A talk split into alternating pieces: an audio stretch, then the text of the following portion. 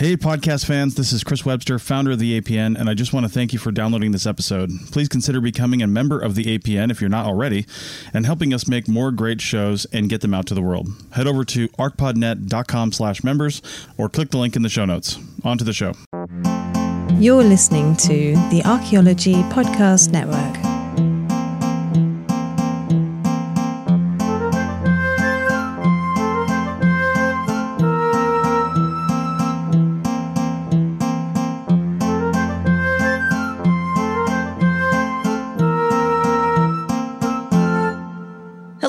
Welcome to The Dirt, a podcast about archaeology, anthropology, and our shared human past. I'm Anna.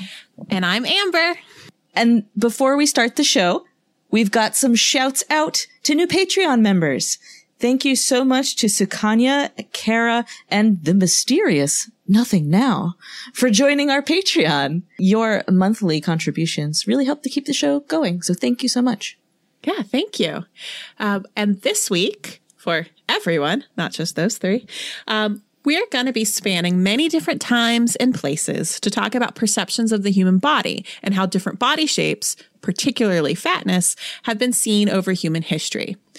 I just want to, up top, say um, that some of these may feel like some of this content may feel like uncomfortable to hear, um, especially if you are a person of size. I am.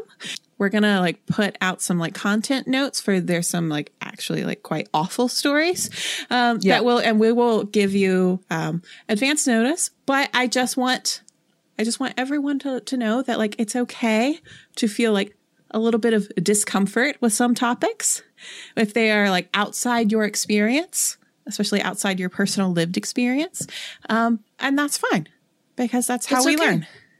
Right, exactly. And so, first, let's consider some science and some things that you may think you have learned. so often, medical professionals, um, Western medical professionals of this here age, um, use the BMI or the body mass index as a measure of a person's size. It's a ratio of body fat to height and weight. But the BMI as you may guess by me bringing it up, isn't as objective or reliable a measure as one might think, especially considering it is a huge part of the medical establishment in, Yeah. in our country, in the US at least. And so um, I'm going to pull from um, an article on Medium that was that's published in their Elemental magazine. That's like sciency, uh, and it's brought to you by the folks at Your Fat Friend. And the title of this is The Bizarre and Racist History of the BMI. The body mass index was invented nearly 200 years ago. Its creator, Adolphe Quetelet, Way. um, was an academic whose studies included astronomy, mathematics, statistics, and sociology. Because you could do that 200 years ago. All of them. All of them at once. Notably, Quetelet was not a physician, nor did he study medicine. He was best known for his sociological work aimed at identifying the characteristics of l'homme moyen, the average man, whom, to Quetelet, represented a social ideal. You could see the problem in the setup right there. Um, Here comes another problem. Quetelet was Belgian. That's not the problem. Well, get to the, the end of the sentence. No, I know. I just- in, uh, in West in Western in Western Europe during the early 19th century, a boom time for racist science. Yeah, that's the problem. I just didn't want to offend any of our Belgian listeners saying If- that if being Belgian any- was the problem. If we have any early 19th century Belgians speaking on matters of like human nature in our audience, perhaps they should listen a little bit more closely to our show. Yes. contemporary Belgians, I think you might be all right. Quetelet is credited with co founding the School of Positivist Criminology, quote, which asserted the dangerousness of the criminal to be the only measure of the extent to which he was punishable, End quote. Hmm. That positivist school laid the groundwork for criminologists like Cesare Lombroso, who believed that people of color were a separate species. Homo criminalis, Lombroso argued, were savages by birth, identified by physical characteristics that he claimed linked them to primates. Yikes. Hmm. Yeah. Yeah, hmm. that's hmm. that's not great. And actually that like the Homo criminalis is something Yeah. that is echoed in contemporary studies and like research and facial recognition and like Yeah. the There have been a couple recent ones that pop up that show, like, scan your face and show the likelihood that you're a criminal. Yeah, and there's so there's um like research that's done on that by people like by scientists who may not have any sort of like racist motivations in what they're doing, but that work gets like bought, Very quickly co opted. co-opted by like agencies and um, apps and things that like it goes wrong. So don't think we're too far from that. I just wanted to include that because it's interesting. Mm-hmm. It's interesting. Back to Quetelet. Quetelet believed that the mathematical mean of a population was its ideal, and his desire to prove it resulted in the invention of the BMI, a way of quantifying l'homme moyen's weight.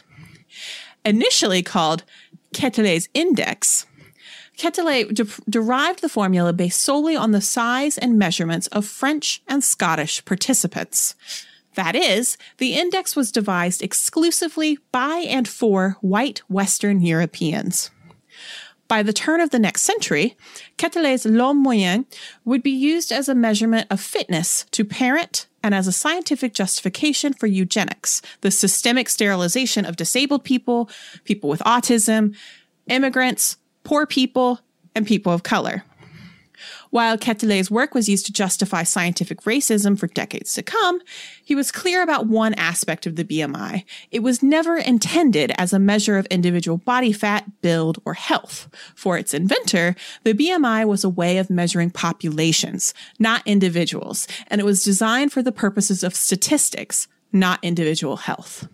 And there's where we have a problem because that seems to be today the way that medical science, at least as it's marketed to communities now, often like, for example, a fitness app. If you download a fitness app, often in order to sort of calibrate your needs from that app, it'll ask you for your BMI or it will generate your BMI. Yeah. It'll say, what's your height? What's your weight?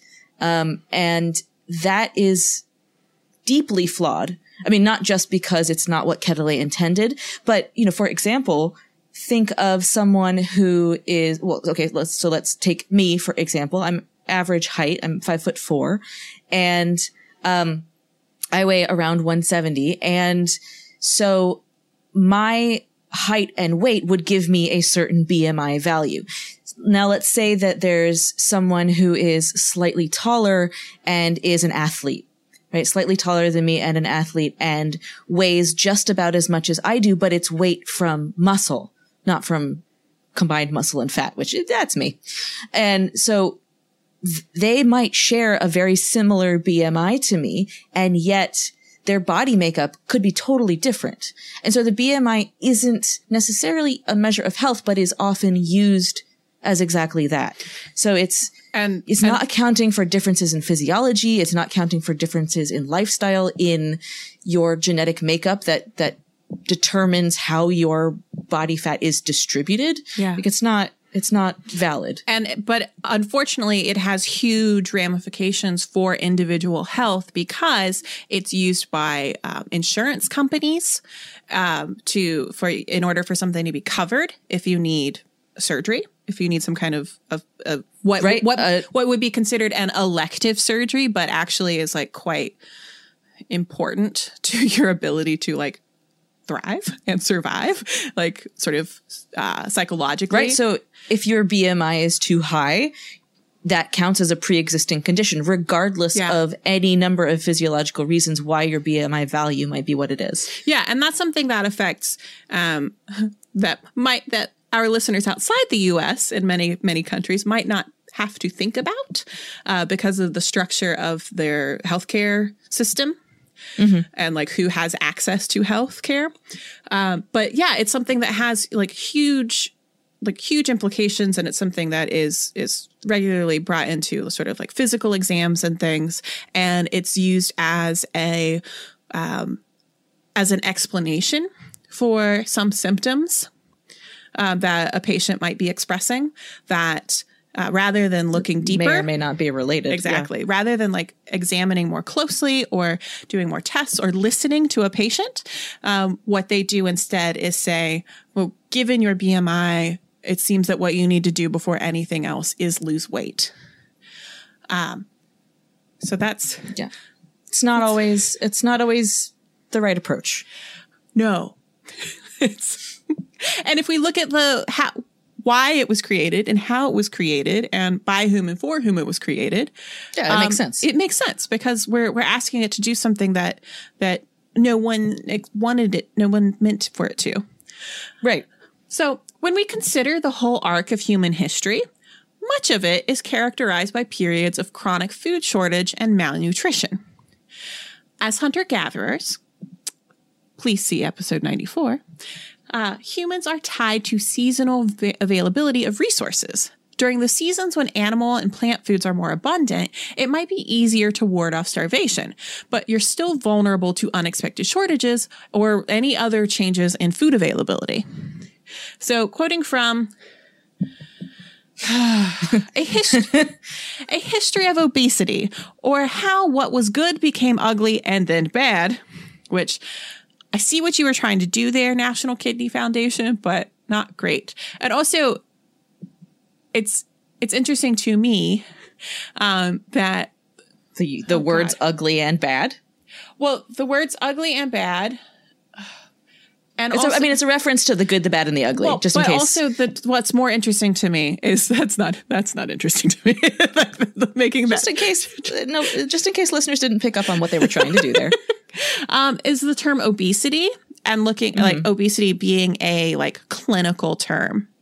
It's Yeah. sort of like It's a diagnosis. it's yeah, it's like medicalizing fatness, Mm-hmm. and obesity is determined is informed by the BMI right. because you're you're underweight, you're normal, you're overweight, or you're obese. Right. and that's sort of the spectrum. So I I always bristle at the sight of the word obesity because it's to me it like represents somebody standing behind sort of a like the veil of science. Right, and that's that's what's happening here. I mean, it's a it's a clinical foundation, and so they are using that language. Yeah. And so the National Kidney Foundation says Obesity as a chronic disease with well defined pathologic consequences is less than a century old. The scarcity of food throughout most of history had led to connotations that being fat was good and that corpulence and increased flesh were desirable as reflected in the arts, literature, and medical opinion of the times. Only in the latter half of the 19th century did being fat begin to be stigmatized for aesthetic reasons, and in the 20th century, its association with increased mortality was recognized. Don't worry, we're going to go on to show that that is not true. Yeah, and also the National Kidney Foundation is taking a very like white Western view of these things because even today there are Yeah, different, um, th- like there are socially socially constructed ideas of like the normal the normal body Yeah, and and so that's so even that is like eh. so what is fat body fat or adipose tissue stores energy in our bodies as lipids we actually have two types of adipose tissue white adipose tissue what which, What? which store which stores energy and brown adipose tissue bat which stores body heat gotta have those acronyms. Adipose tissue is actually an important endocrine organ, producing some of the body's key hormones. Typically, humans store fat underneath our skin.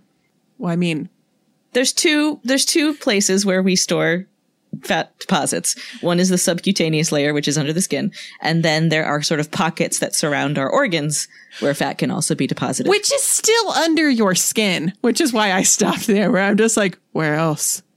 Because it's like under the skin or on top of the skin. No, it's between the skin and the muscle. it is know, just, immediately under the Keep skin. it, keeping your fat around. I don't know. Um, I have a shed out back. It's my fat shed. Um, so, why the body stores fat? Uh, and in the evolutionary history of humankind, body fat seems to have served nature's purpose by outfitting the species with a built in mechanism for storing its own food reserves. Built-in shed. Yeah, keep it. I keep keep mine out back. Um, during prehistoric times, when the burden of disease was that of pestilence and famine, Jeez.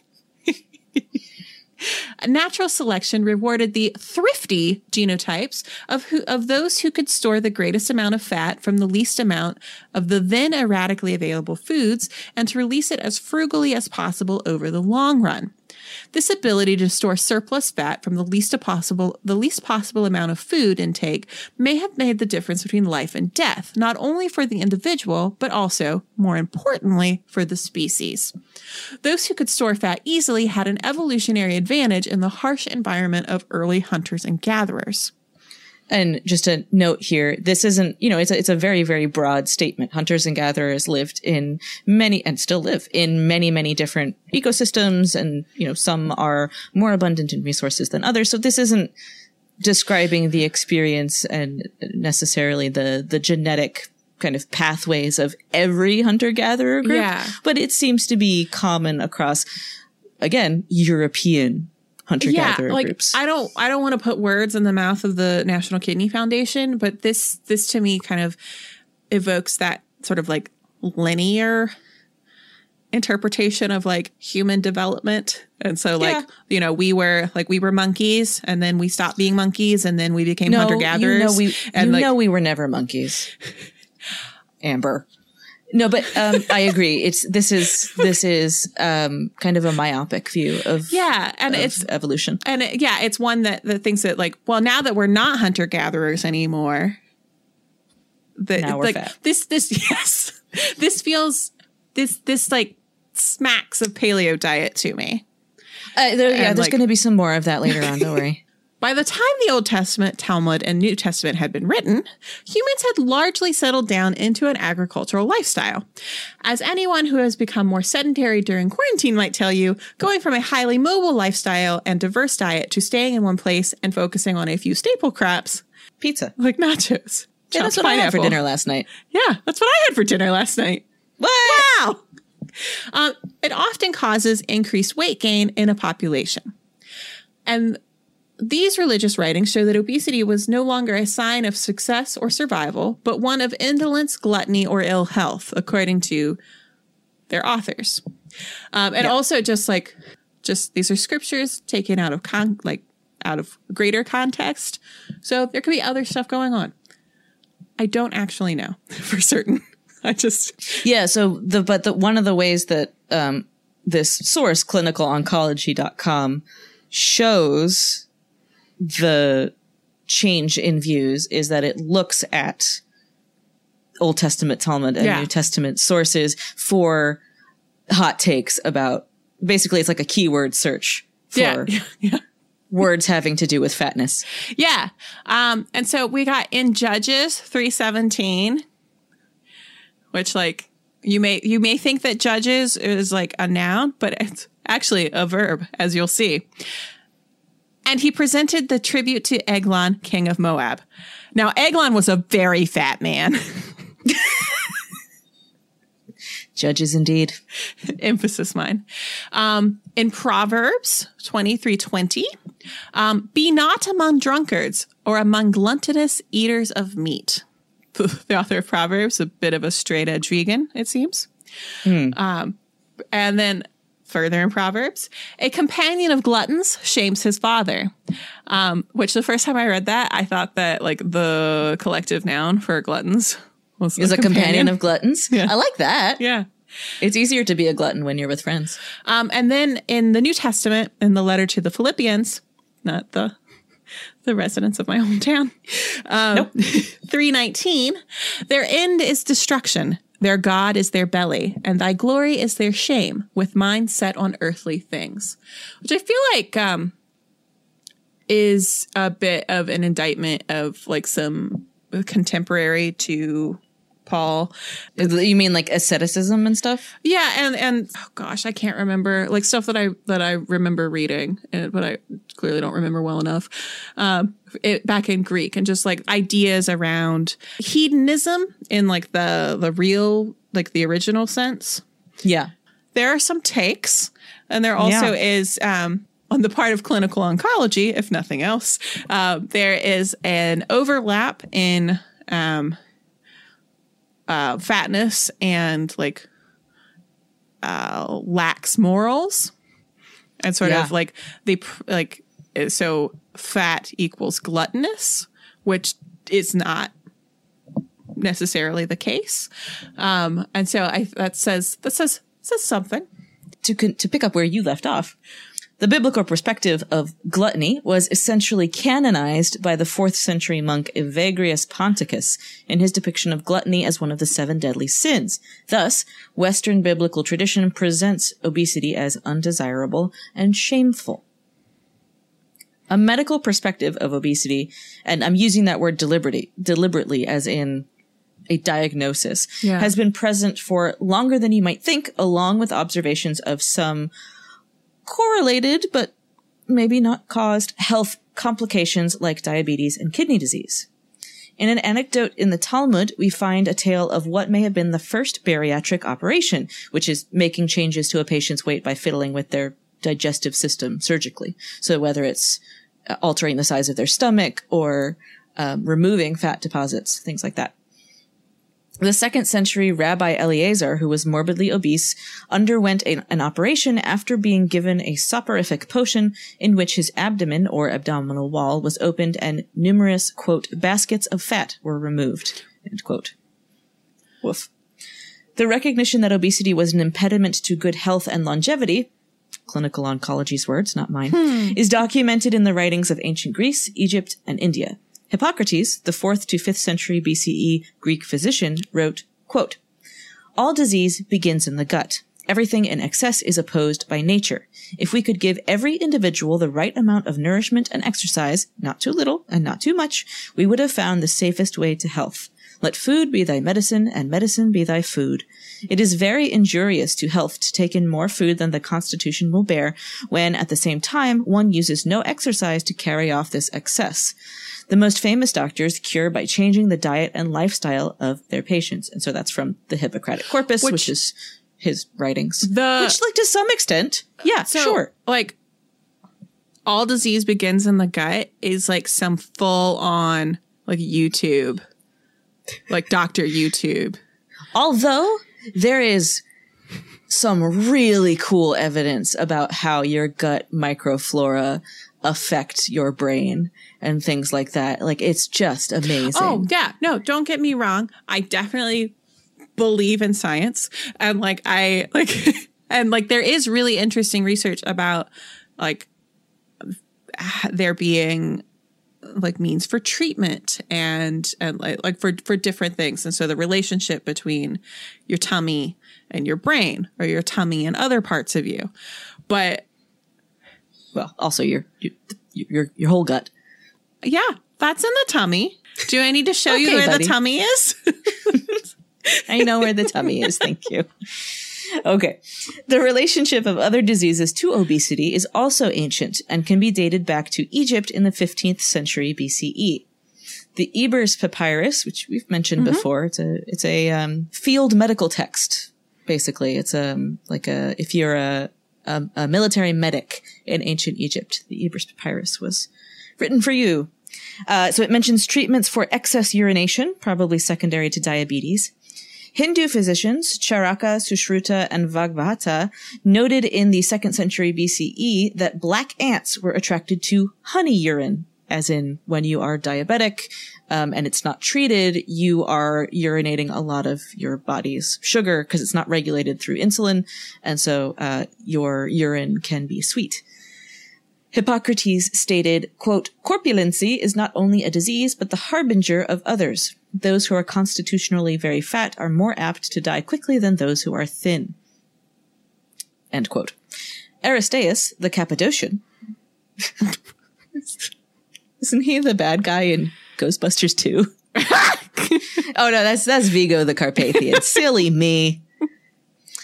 Uh, a secondary, no, a second century contemporary of Galen was the first to use the term diabetes to describe an affliction of melting down of the flesh and limbs into urine, portraying the symptoms and signs of this disease in the clearest terms. Because you, you often uh, lose a lot of weight, and if you're if you are diabetic and it's not treated. Yeah. Um, so here we're going to pause for an ad, and then we'll be back with more perspectives from history and prehistory. It's Chris Webster again. If you haven't checked out our new parent website, kulturomedia.com, then please do. Kulturo is spelled K U L T U R O, and it's where we promote all of our live events. We've got one coming up in November. Check it out over at Kulturo when it gets posted. If it's already happened and you're hearing this, then as a member, you can go to your member pages and see the event recording. Our live events are always free, but you have to show up during the event to see it. So that's kulturomedia.com for all our live events and more. kulturomedia.com.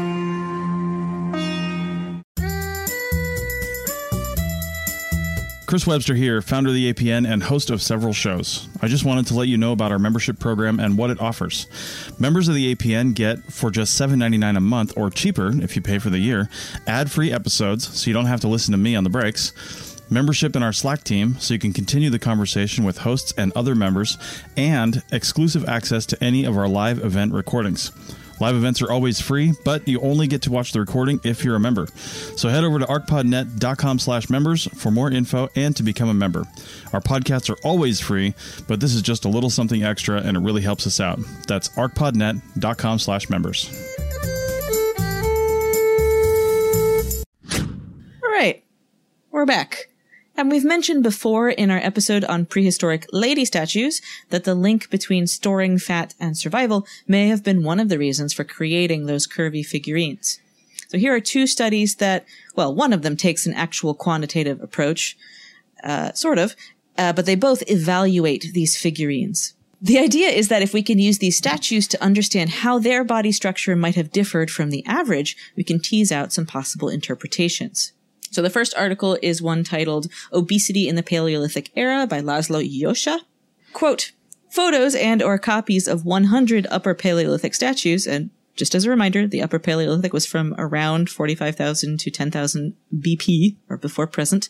Copies of 100 upper Paleolithic statues were studied, the photos having been taken from the frontal, lateral, and back views.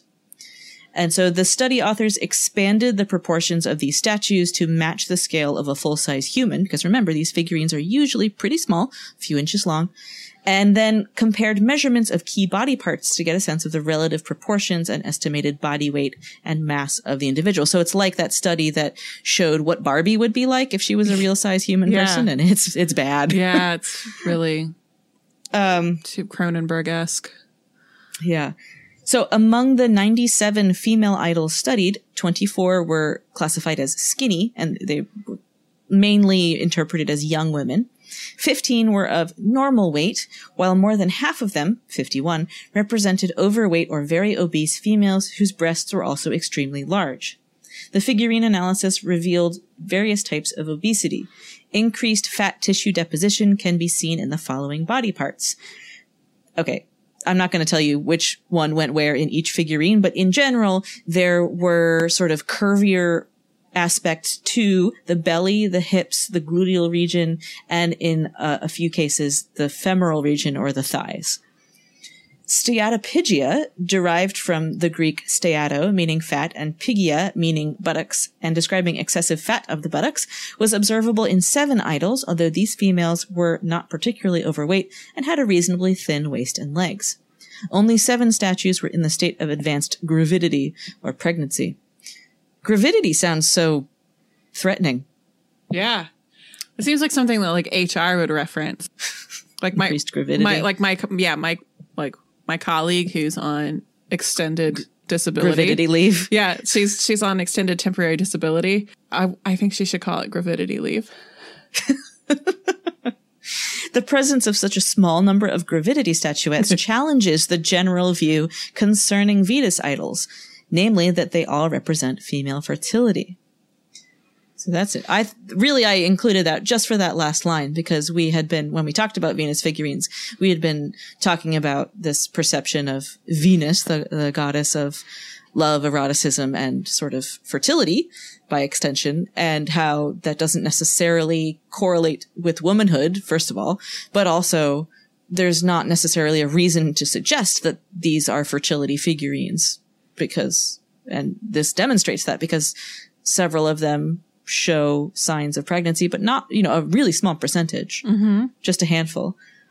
Um, so next, a quote from what I like to think of as the sequel. It's not really. It's not even related, not by the same authors, but it sounds like it. Because this one's called Obesity in the Neolithic. um, and it describes just one figurine, a particular clay figurine from Thessaly. This one's much more qualitative, evaluating the physical characteristics of the figurine. And then, as far as I can tell, just kind of speculating about the rest. So this is Obesity in the Neolithic Era, a Greek female figurine uh, by Helen Christopoulou Aletra and Niki Papavramidou. Um, and don't forget, oh, and, Dr. and I'm sorry, Dr. Paolo Pozzilli. Yes. He's a doctor. I think they're all doctors. Well, he's a medical doctor. Yeah, he's a medical doctor. Also, before you get to this quote, listeners who know me and Anna from school, from the way Hello. back, um, there was a professor that we had that would give like really, really, really brutal comments on like your work, So mean. on you, just on your like aptitude. And this feels like something that that professor would have to say. There was just no filter between the extremely judgmental thoughts and what came out of either the mouth or the pen. Oh, and so that's that's who that's whose voice. If you're listening to this and you know who that person is, imagine this person saying that. Yep. And you're just 19 and you just worked really hard on this clay figurine. And you're so tired. And it's the end of the semester. almost Thanksgiving.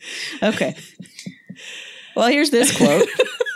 The Neolithic figurines of Thessaly cannot be characterized as decorative. They are ugly, badly shaped, and sometimes gargoyle. They are not the products of people who have solved their everyday problems. They were made under the pressure of everyday struggle for survival. End quote. so, what was our professor describing? Um, to, to be clear, none of the people that we just listed as authors on this article is this professor. Let's not. It's not. No. No. Let's not confuse anybody. Okay, so from the article. The represented woman made of clay is seated with her legs folded and the ends of her arms resting on her knees. The head is totally natural and its size has no exaggeration at all. Cool. The neck is strong, long, and large. Love a large neck. The hair is organized in grace and falls on the neck. Only the nose is enlarged, triangular, beak shaped, and consequently unnatural. Rude. Hey! However, it resembles the kind of noses appearing in other figurines found in Tirnavos and Otsaki. Her shoulders are broad, rounded, and slope naturally into her plump upper arms. There are no signs of elbows or wrists, and only a few fingers can be distinguished. Hands are hard, though, you know? Speaking as someone who occasionally does art things, it's hard. The breasts, located high on the chest, naturally separated, are small, comparable to the rest of the body. In the middle of the body, the waist narrows and the abdomen protrudes in a broad, gentle convexity. The navel is not indicated. A triangular engraving indicates the female sex without any specific elaboration. They don't get into it. They don't get into it. Nope. There's no um, coda. There's no label. The legs are long, full, nearly round in section, and they lack clear signs of articulation at the knees. The size of the thighs is almost the same as the upper body. The ankles are not evident, and one can detect only a few toes on the feet. So, okay, so, so this artist just didn't do fingers and toes. So, these characteristics probably have their roots in the folk ideas on health. A healthy woman is always fleshy under the waist and rarely has problems during childbirth with her pelvis. In addition, the stoutness of the female figure is inherited from the shape of the Paleolithic figurine pottery.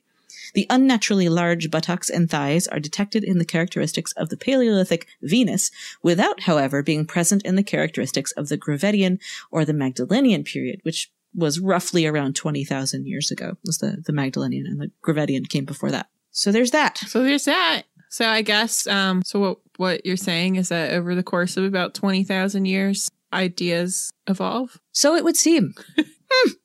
Huh. Um and now let's bring this train into the station at Terrible Story Town. Toot toot. Yeah, with the story of Sarah or Saartjie Baartman. And so just if that name doesn't ring any bells for you, I just we just want folks to know that this story describes not only the exploitation and mistreatment of a human being during her lifetime, but it also describes the medical preservation and display of her body after her death, um, well, and during her life uh, without her consent, um, which may very well be upsetting to listen to. So if you want to skip forward, Yeah. uh, the ad break is going to come right Yeah. after this. So So, if you just go wanna- until you hear the ad and, uh, just- and we'll skip this We'll bit. just jump back in at the end, um, and that's fine. we get it. we get it.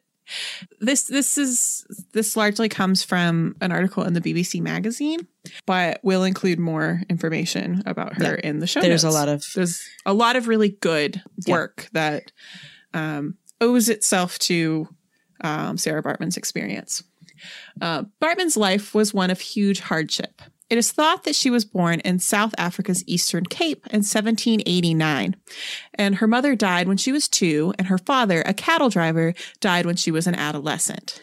She entered domestic service in Cape Town after a Dutch colonist murdered her partner.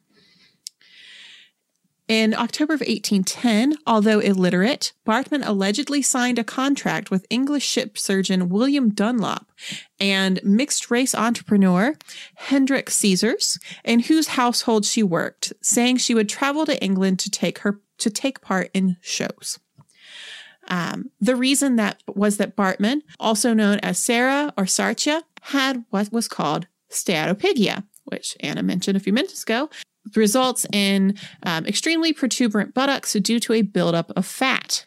This made her a cause of fascination, um, and I will also add, and fetishization uh, when she was exhibited at a venue in London's Piccadilly Circus after her arrival.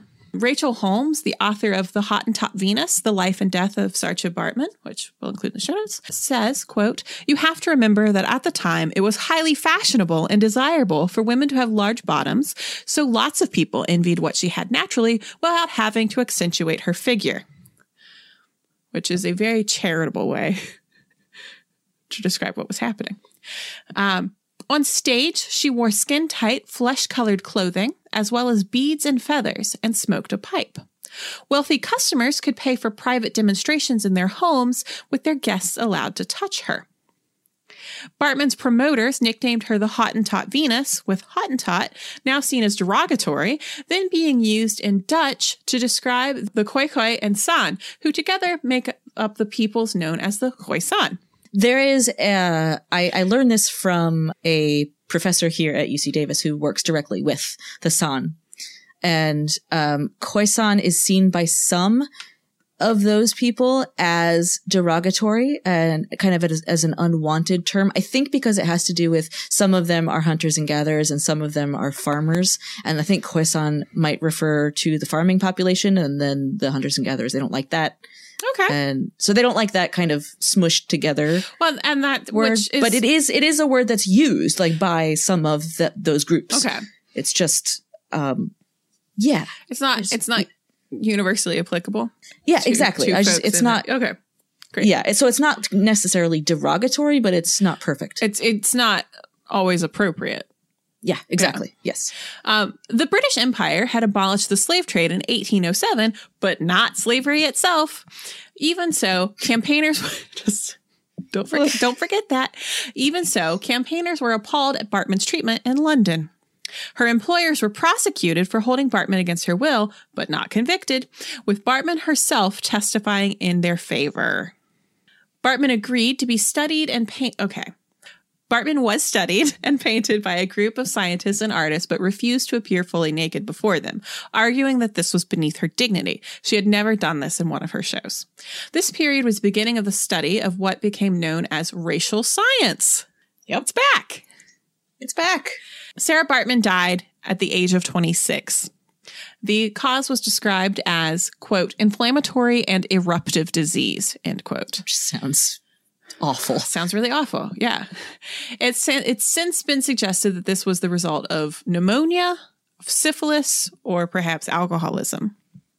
Maybe some of all three. Yeah. Yeah. Which those three things really speak to Her treatment. having a, t- a really terrible life and like being treated, like being subjected to like absolutely inhuman conditions.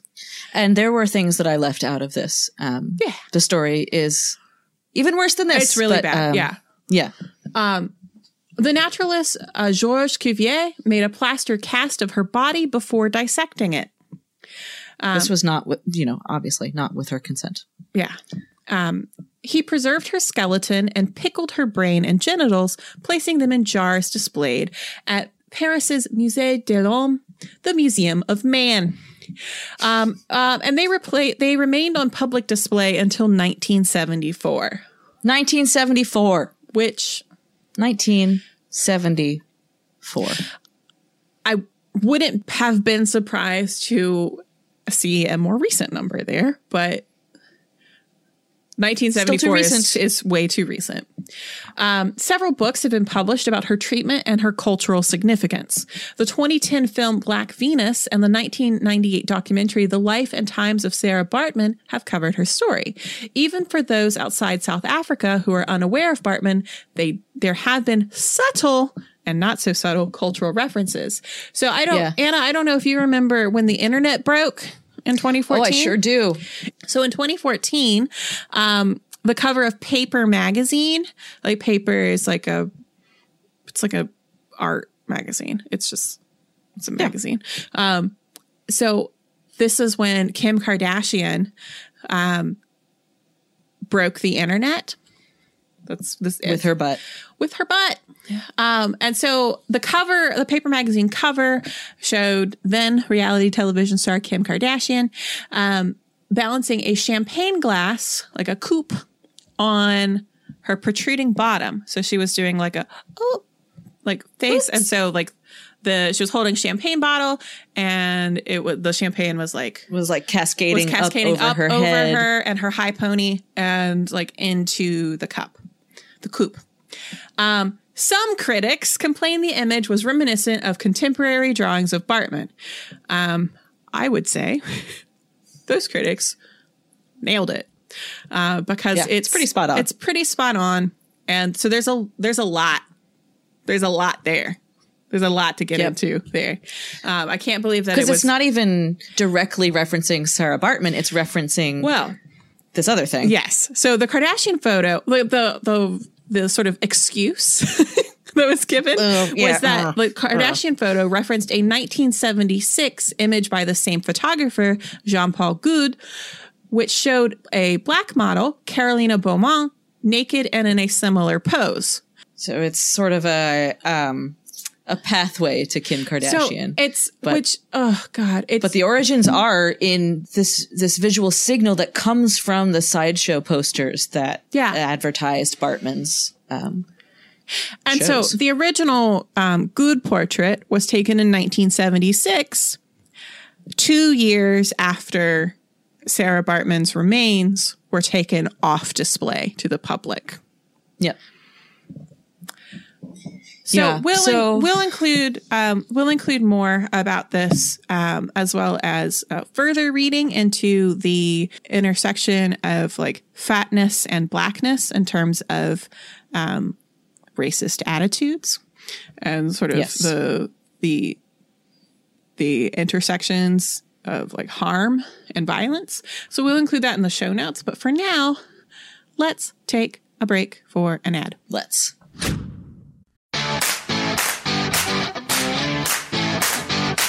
This is Chris Webster with the APN. I'm also a project manager for several industries. I wouldn't be able to keep on track with really anything if it wasn't for Motion.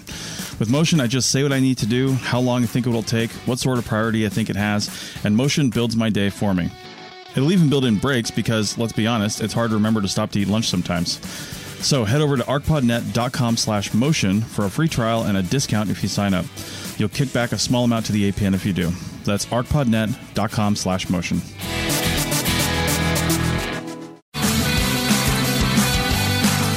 Hey, fans of APN podcasts, we've got lots of designs over at our TeePublic store. Every purchase helps out the APN with a few cents back to us. Check out the high quality t shirts, stickers, phone cases, coffee mugs, and a lot more. There are lots of colors to choose from in most of those items, and TeePublic often runs 30% discounts.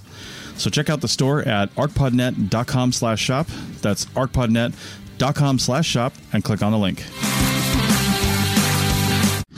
Okay, we're back and we're going to move to a different part of the world where we've recently spent some time. Podcast time, not actual time, sadly. Uh, that's Polynesia.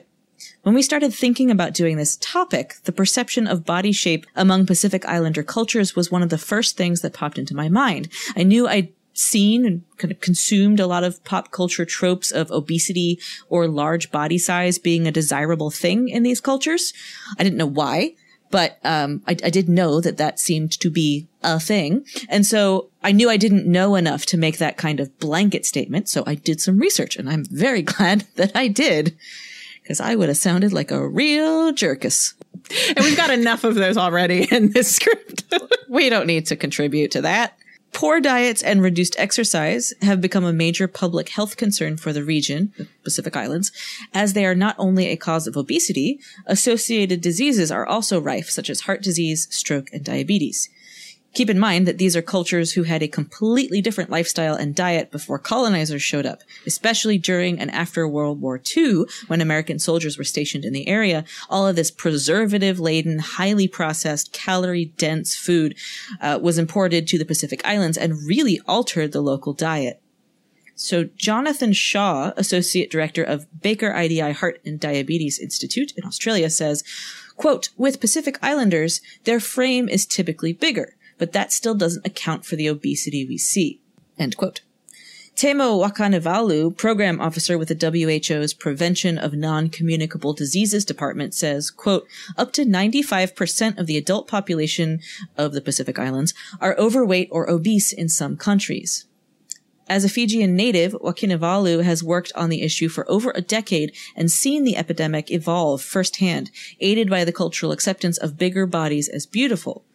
And he goes on to say, quote, in Polynesia, the perception of big is beautiful does exist, but big is beautiful, fat is not. That needs to get through. So this is coming from this, the, the fact that, um, Pacific Islanders, Polynesians generally just have a slightly bigger body frame. They tend to be larger people, but that's not the same thing as saying that they are necessarily uh, bound to be obese. So, and it seems that genetics may play a significant role in the rapid increase in obesity among Pacific Islanders once their traditional ways of life started to change. So there's a study published in the journal Nature Genetics in 2016, and this is a write-up of that study from your friend and mine, Gizmodo. it's it's Gizmodo. Mm-hmm. How's that? Gizmodo. Quote by studying the genomes of more than 5,000 Samoans, researchers have uncovered a single gene that boosts a person's obesity risk by upwards of 40%. Remarkably, this gene, which appears in a quarter of all Samoans, may have arisen in the population as they colonized the South Pacific. As described in Nature Genetics, this thrifty genetic variant called Crabber, because gene snips never have names. They just have smush smushes of letters. So Kreberf is associated. It's C R E B R F. So C R E B R F, which is pronounced Kreberf. yes, it's definitely a sound I've made many times during quarantine, just as like a like how you doing. Kreberf. Anyway, this gene variant is associated with a 1.5% increase in body mass index, BMI. So whether or not that's actually meaningful, eh. I mean, it, it, it, yeah, it does. It does mean that it's associated with a a larger body. a larger, a larger body. Yeah. yeah. So, um, yeah. So whether or not BMI is a valid measurement here, the fact is that it changes. Like the change is, is Yeah. what is, um, significant here. For a person of average height weighing about 180 pounds, this gene corresponds to an extra 10 pounds. As noted by the researchers in their study, Kriberf promotes more efficient storage of fat and features, quote, an effect size much larger than that of any other known common BMI risk variant, end quote. Working with colleagues from several universities, Stephen McGarvey from Brown University made the discovery while scanning the genomes of thousands of Samoans. This population has some of the highest obesity rates in the world, a fact that prompted the scientists to conduct a genetic investigation. Around a quarter of all Samoans involved in the study had the genetic variant, which was associated with 30 to 40% increased odds of being obese compared to those who don't have the gene. At the same time, this gene is virtually non-existent in European and African populations and occurs at very low frequencies among East Asians. So McGarvey, the, the PI on this study, noted in a press statement, quote, although we have found a genetic variant with a reasonable biological mechanism, this genetic variant is just one part of the many reasons for the high levels of BMI and obesity among Samoans, end quote. Other factors include diet and physical activity. Indeed, the globe's shift to calorie rich processed foods and more sedentary lifestyles has contributed significantly to the elevated rates of obesity among Samoans. But as this new study points out, their genetics are also working against them. So something that contributed to their ability to travel across these vast distances mm-hmm. and get to these islands and, and colonize them and sort of survive that process, that was helpful. But now much of that way of life has shifted to a situation where that gene is actually a disadvantage. Well, and this also echoes um, some points that came up on our episode about food sovereignty and like indigenous foodways, and that there is um, action being taken and sort of folks are mobilizing towards looking to indigenous knowledge as a as a means to sort of heal bodies and populations. And and that like this is you know the arrival of colonizers and then also like the effect on like local economies and local like food supply chains uh, resulting in like a lot of places that there's a lot of spam and like a lot of like hot dogs and a lot of things that like came with the US military. Um, Yeah. and and that's something that is particularly unhealthy for these communities and whereas the the diet like a more traditional Yeah. diet is one that would be It's sort of like the body hasn't caught up in its evolution to this is a really kind of clunky metaphor, but like the body hasn't caught up in its evolution to adapt to those food sources. Yeah. Right. So it's like there's a lag between a body that is ideally adapted to a particular set of foodways and a particular set of daily activities, but then the food, you know, the, the way of life shifted too fast. yeah And so the there's there hasn't been time for the the bodies to catch up, and so the the result is you know a, a downfall in health. yeah Um, and actually, it was totally not an ad. This is not in any way. We're not benefiting this from this in any way. But um, there's a series on Hulu called Taste the Nation. Amber, when you brought up sort of food as medicine in mm-hmm. indigenous communities, this is really what reminded me of that. So Taste the Nation, it's a, a show with, I think, six or nine episodes. It's hosted by Padma Lakshmi, who is great. And the show does a really, really great job of looking at some of the, the immigrant cuisines that have sort of asking the question, what is American food? But then looking at the ways that, um, immigrant communities have shaped what that means to people. And there is an episode focusing on indigenous American foods. And it's very much, fo- it, it very much talks about a return to food as medicine and, and talking about the impact of, you know, the removal of Native Americans from their territories and, you know, movement to reservations and one of the effects, besides decimating these populations, one of the effects that this had was that staples of the American military at the time were given to these people in the reservation camps as rations. So sometimes, for example, people think of fry bread as a Native American food. It's not. It is made from flour and, and fried in oil. Those are army rations. They mm-hmm. didn't use what wheat flour. That was not part of their sort of indigenous food. So it, t- it talks about a real return by, by some groups. Um, I think it specifically talks about, uh, Navajo and, um, some other local, like Southwestern tribes. And, and it's a really, really, really good introduction to, to these ideas. So I recommend that. It's, I recommend the whole show. It's great, but that particular episode really, really gets you. Oh, thanks for sharing that. Yeah. Okay, well let's let's let's head back to the continent of Africa this time, the uh, the northeastern part. Um, and we're You're taking me on a journey, Amber. We, we're heading to such, we're heading to punt. we already used the punted over to you joke in the African empires Oh yeah. episode. So like the last time we talked about punt. Um, Yep. So we know we know it's been a long time. We've been here a while, but back in our African Empire series, we talked. that was 50 episodes I know, ago. I know. It was half a lifetime of this show ago. We talked about Punt. So we're going to talk about et- the Queen Etty of Punt again. Um, and just as a reminder, uh, we know about Punt and and especially about Etty through um, the the annals of Hatshepsut. Hatshepsut was the the lady pharaoh she wasn't a queen. she wasn't a queen. She was she was a pharaoh. So she was a she was a, a woman who became pharaoh.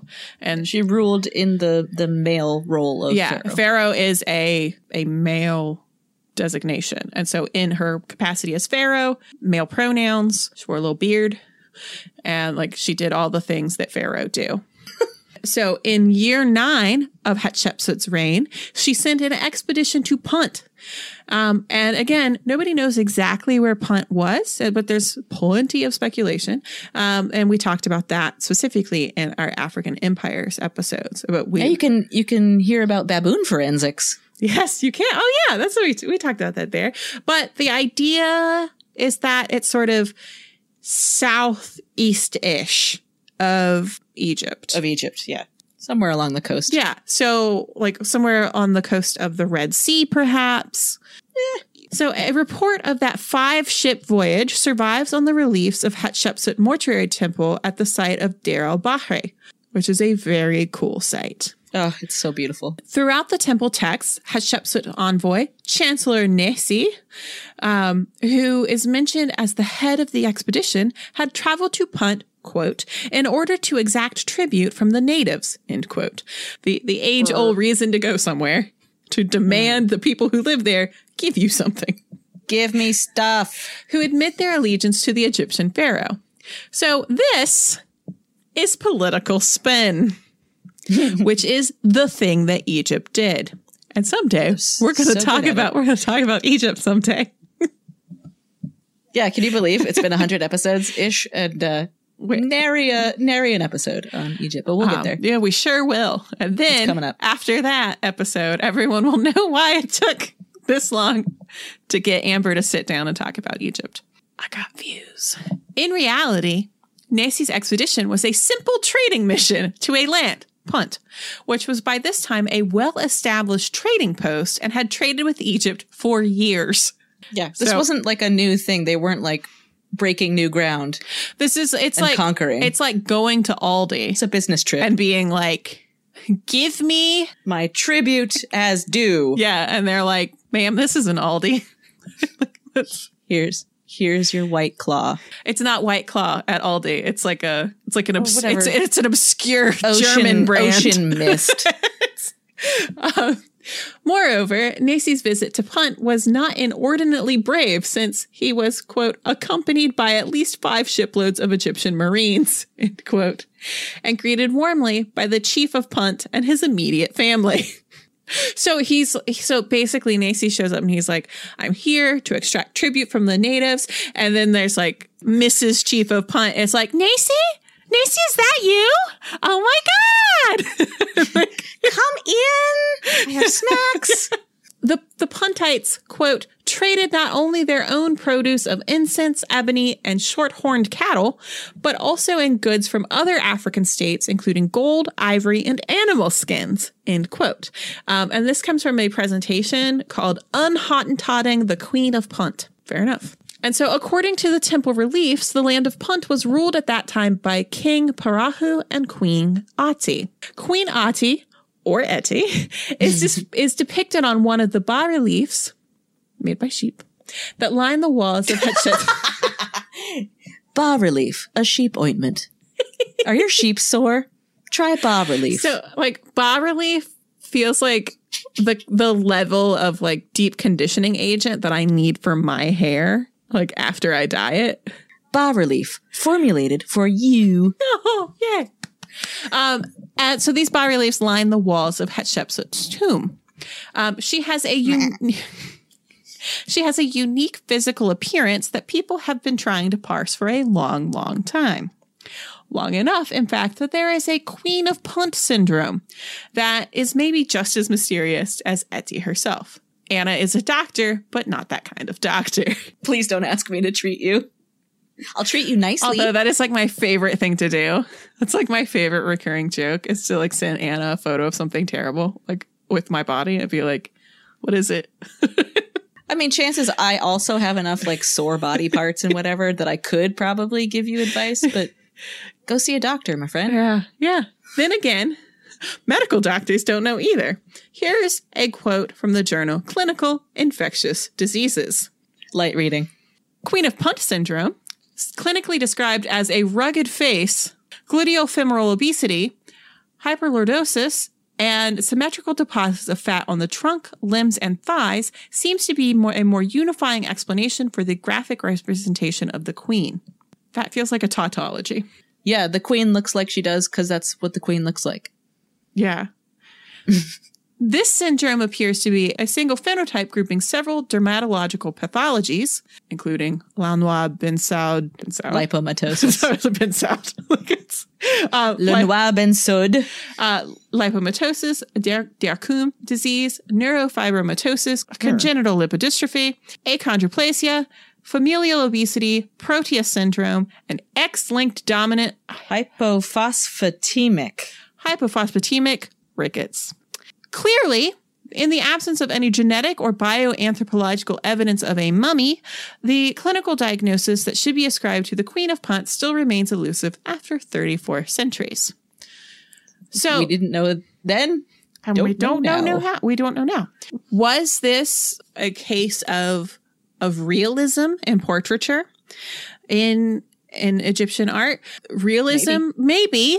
The way the I way mean, the answers to all of this is just going to be the, the well the way that um contemporary to this time egyptian art like egyptian portraiture and, and art sort of accessed realism it's it's not if you're thinking of like re, re- like realistic bas reliefs like you might be thinking of something more like what you would see in like a classical context Yeah, this is a bit more stylized. and so, yeah, so art is very stylized. And so, are we sort of breaking the fourth wall and being like, no, really, this is what this lady looked like?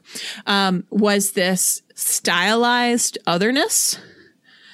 right, Because so like these people are different from our people, And- look how different. and specifically their their woman in a position of power is not like our woman in a position of power and so there's been um, there's been some like research some work published on the the possibility that this is establishing like alterity and sort of like a kind of Like Hatshepsut is not this. yeah. And it's sort of establishing what Hatshepsut is by showing something that she very much is not. Um, Yeah. And so it's it's something that might say more about art historians and like Egyptologists that that sort of tackled this question than it does about and that's not me like being shady like it might No, say, no, it, it no. might say more about them than it does about contemporary artistic and and cultural mores of Hatshepsut's Egypt Right. I'm just chuckling at, at the idea that we could solve this, solve this uh, uh, in any way. Yeah, yeah, and There's no way to know. and and so it's it's something that's very very interesting, but also the fact that it is something that intrigues contemporary medical professionals also. of saying like queen of punt syndrome. Who knows? Not me. Not that kind of doctor. All right. So far, we've seen a variety of viewpoints on body size. And we're going to finish up this episode by talking about an artist who is perhaps most famous for his paintings that celebrate larger bodies. And that's Peter Paul Rubens, or really Sir Peter Paul Rubens. He's a sir. he He's- got knighted. By whom? I don't know. The Flemish king. I don't think they have one. Well, this was 1577. Okay, fair enough. So Rubens was born in 1577 and was a Flemish artist and diplomat. He had a lot of upper respiratory problems. It made him very Flemish. Oh my god. well, have you seen have you seen those paintings? How damp it is? Like Yeah, that very entire period of art is just like everything looks damp. Everything looks has a sheen about it. It's very heavy. It's there's a lot of heft to the fabrics. Go check it. Go go Google image search some Rubens paintings uh, while you listen to this part. A New York Times article published in 1977 on his 400th birthday discusses in slightly purple prose both his work and the historical context of that work. Now, normally, we like to keep our sources a bit more current than the 1970s if we can, but we'll make an exception here because it's something interesting to think about. Is our perspective on body shapes now in 2020 different from in 1977? And does that change the way we think about Rubens' art? And, and having listened to the rest of this podcast, does that change how you're thinking about these paintings now? Uh, we're considering the gaze. No, that was the Pride episode. Uh, this is the gaze. So, from the New York Times. Rubens' greatness as an artist has remained unchallenged ever since the beginning of his career, but by the 1920s, Rubens' art had become increasingly hard to like. The rippling exuberance of his nudes seemed to reflect too arrogantly the fatness of his time and of his patrons, and perhaps even the unseemly fatness of his own lot. Meaning that he was privileged. Rubens' art reflects the unique abundance of his endowment and his heritage. It combines all the sumptuous and harmonious accomplishments of Italian Renaissance art, which Rubens absorbed during early sojourns in Italy, with native Flemish gifts of nervous energy. What does that even mean? What does that mean? Feels it feels insulting. Yeah. He was twitchy, graphic skill, and a flair for expressive grotesquerie. Again, feels insulting. The resulting rich confections ideally suited the appetites of his own age, but in modern times, these confections, epitomized by his active, fleshy nudes, have sometimes proved hard to digest. The 20th century has been trained in more stringent schools of visual economics. In the past 50 years, taste in physical beauty has shown a marked rejection of bodily opulence, or, to put it bluntly, fat. Why should this be so? The look of ideal bodies changes a great deal all the time, and so the perception of corporeal facts is edited to match. In ordinary life, a common vehicle of expression for this changing physical ideal is the changing fashion in clothes. Rubens' nude ladies are expertly conceived versions of the fashionable apparel of the day, which favored bunchy satin dresses arranged in thick but mobile folds, especially around the middle. In nude art, shiny satin skin over thick and mobile fo- She likes mobile folds, this author. Mobile folds of flesh produced a bodily perfectly tailored to the chic, erotic taste of the moment. Meanwhile, in real life, people who were thin wore lush, fluid, and bulky garments to suggest that they resembled a Rubens nude underneath. For about 400 years, roughly between 1500 and 1900, bodily weight and volume for both men and women, and again, Western European men and women, had a strong visual appeal. There were variations according to country and century in this standard of good looks, but in general, it was considered not only beautiful but natural to look physically substantial. In conventional art, not only refined courtiers, but servants and rural laborers were depicted as solidly fleshy, clad in thick clothing, and taking up a good deal of space. Among the desirable qualities of upper class elegance, slimness did not figure, except as the property of hands, feet, or noses, and occasionally the feminine waist all by itself, independent of other propor- What? Like a floating torso? What? Yeah, you, you don't find that you don't find that sexy? Little little waist. Nothing else. Love a ghost waist. the waist. waste of space. As for bones, they were totally banished from the idealized female nude. She got no bones. that less explaining the mobile folds. Was he just painting gelatin? Rubens, reaching maturity at the end of the 16th century, caught the taste for physical plumpness on the rise, so to speak, and gave it a whole new dimension. Abandoning the smooth terrain of the Renaissance nude, he conjured up a hilly and lustrous landscape of flesh, a new Baroque vision of fat. Did I say slightly purple prose in this article? Because my goodness. I, I- and just, you know, this was the 1970s. Like there was, it was about being thin. Oh, I thought I thought you were talking about the standards at the New York Times.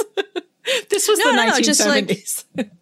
Well, perhaps, but just overall in, in America and Europe in the 1970s, being sort of thin and angular was very fashionable. So this person writing lyrically about mobile folds and yeah. the hills of flesh says more about her, I think. Towards the end of the 18th century, a period of revolution in both taste and politics, a certain underground admiration for thinness arose, stimulated by the literary beginnings of Romanticism. The first Gothic fiction produced a character afflicted with a kind of fatal slimness that just coughed tubercularly a male or female creature of compelling demonic villainy. This romantic figure, the Byronic fatal man, or the femme fatale, was endowed with hollow cheeks, a tall, wasted frame, and was full of nervous energy. I What's with the nervous energy again? I too have been thinking about Jarvis Cocker lately. So this Such morbid literary thinness was extreme and unorthodox, but it eventually proved fashionable and attractive for its very morbidity, its erotic suggestions of forbidden practices and unholy preoccupations. All right, lady. death. But the interest in morbidity was a side issue to the more important change in European taste at the end of the 18th century, the growing fascination with classical antiquity. So the sort of the pendulum kind of swings to is nubile the right word Oh, there? please don't use that word. This, you know, slimmer classical figures. Uh, so we'll leave it there with that, with that series of mental images. But the whole archived article will be linked in the show notes if you Dare. want more. That's- so, if this series of vignettes into different pasts and places has shown anything, it's that there isn't one single model of a healthy human body. As we've said many times before on the show, there is not a wrong way to be a human living in a human body. And so there's nothing wrong. there's nothing, so there's nothing wrong with having a body. Whether that body has more fat or less fat on it, it doesn't make the body any less valid Or valuable. or valuable. If that body is unhealthy, that body is not any less valid or valuable. No. Just maybe you need to hear that. yeah, your body means something. Yeah, your your body is is not less than another body, No, even if your body isn't serving you as as you wish. as you wish. Yeah. Like it's it's doing the best it can, and that's pretty great considering You're it's doing great. it's gotten you here listening to us. And Oh, so nicely done. So, with that, we'll wrap up this week's episode. Thank you all for listening, and we will be back in your ears next week with our 100th episode. Ah! Oh my God. Thank you, thank you for getting us this far. We can't wait to make the next 100. But Let's not get ahead of ourselves. let's let's not get ahead of ourselves. You can find us on Apple Podcasts, Spotify, Google Play, and anywhere else you get your podcasts. And we're also on social media. You can find us there. On Facebook, we're just the Dirt Podcast. On Twitter, we're at Dirt Podcast. And on Instagram, we are at the Dirt Pod. And all of that is together on our website, along with merch and a link to sponsor an episode on the topic of your choice at thedirtpod.com, which folks do and we love. Oh, because and we- we've seen some pictures of our merch in the wild, and ah! I just I love it. I love it so much. We don't. I I mean, I've- don't know if anyone was laboring under this misconception, but we don't have a graphic design department or anything. It's it's Anna. it me. So seeing people buying and wearing the things I make brings me so much joy. Ah, So thank you yeah. for that. And speaking of joy, Hey, you're going to want to listen to our 100th episode when it drops on Monday, July 27th. 2020 because we will be announcing some very fun things up at the top of that episode. So stay tuned Uh, for that. and and listen to the rest of the episode because I'm really excited about this one. And this is Oh, it's gonna be a really cool is- episode, This too. isn't this Yeah. isn't one of the like Amber's gonna bum everybody out. It's not one of those. I mean, the day is young. No, this one's gonna be fun. This one, yeah, this one may actually really be fun. and I started doing research for Spooktober last night. Oh, Spooktober's coming. I got I got some I got some gnarly ones. Great. um, well, that's something to look forward to, listeners. And me. I, I do like Spooktober. So thank you, as always, for listening, and we will be with you again next week. Yeah. We love you. Goodbye. Goodbye.